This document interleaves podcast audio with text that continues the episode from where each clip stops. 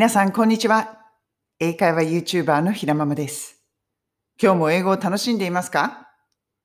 このチャンネルでは、学校では教えてくれない便利な英語のフレーズを、海外生活のエピソードと一緒にイギリス・ロンドンから皆さんにお届けしています。今日は、英会話の Tips を一つ皆さんとシェアしたいと思います。何か？英語が通じない時の対処法。これです。対処法いっぱいありますよね。でも、まずはやるべきこと。これです。一体何か口を大きく開けてみる。これなんですよね。口をね、しっかり開けて英語を発音するということです。英語を上手に発音するっていうのではないです。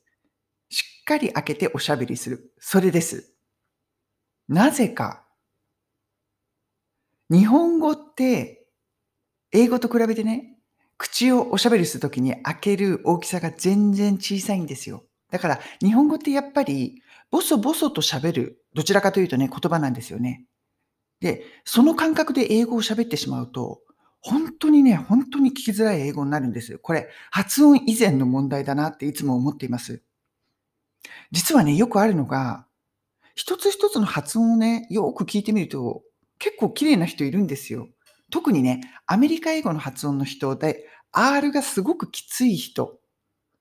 そういう発音してる人が、日本語を喋るような感覚の口の開け方しかしていないと、すっごい聞きづらいんですよね。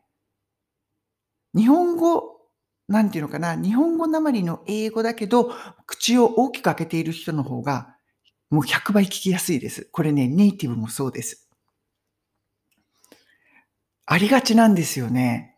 日本語でやっぱりボソボソ喋る人っていうのは、英語を喋るときもね、ボソボソ喋る。そのね、傾向があるんです。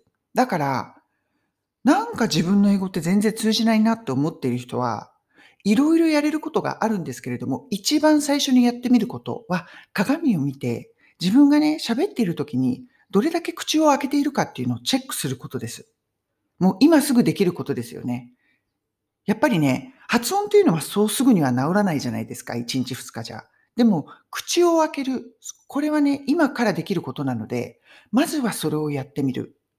で、日本語を喋るときも、自分がね、どれだけ口を開けているか、どのように日本語を発音しているかっていうのを、一回ね、考えてみてください。人と比べてみて、あ、なんか自分ってやっぱりボソボソ喋ってるなって思ったら、日本語を喋るときからね、もうちょっとだけ口を大きくあの開けてみる。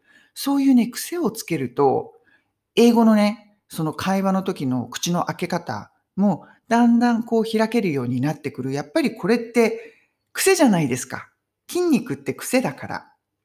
で、口を開けてるどういうふうに使ってるっていうのは、やっぱり口の、まあ、表情筋とかね、その顔の筋肉をどのように使うかですよね。英語喋ってる時って全然ね、口の開け方が違います。もっともっと大きいです。だから、発音を気にする前に、まずは口をきちっと開ける。ここからね、スタートする。大切です。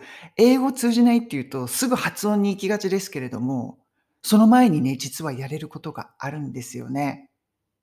今日はね、全然 英語のフレーズとか、あとは海外生活のエピソードとかないんですけれども、これね、クラブハウスとか、まあいろいろな場所でね、あの、日本人の方と英語でお話ししていて、あとは、日本人ではなくても、その英語がそこまで得意じゃない人とこうお話ししていて、聞きやすい英語と聞きづらい英語の違いっていうのを私ね、ずっと考えているんですよね。そこで気がついたことが、この口をきちっと開ける。これだったんですよね。だから今日はこの内容を皆さんとシェアさせていただきました。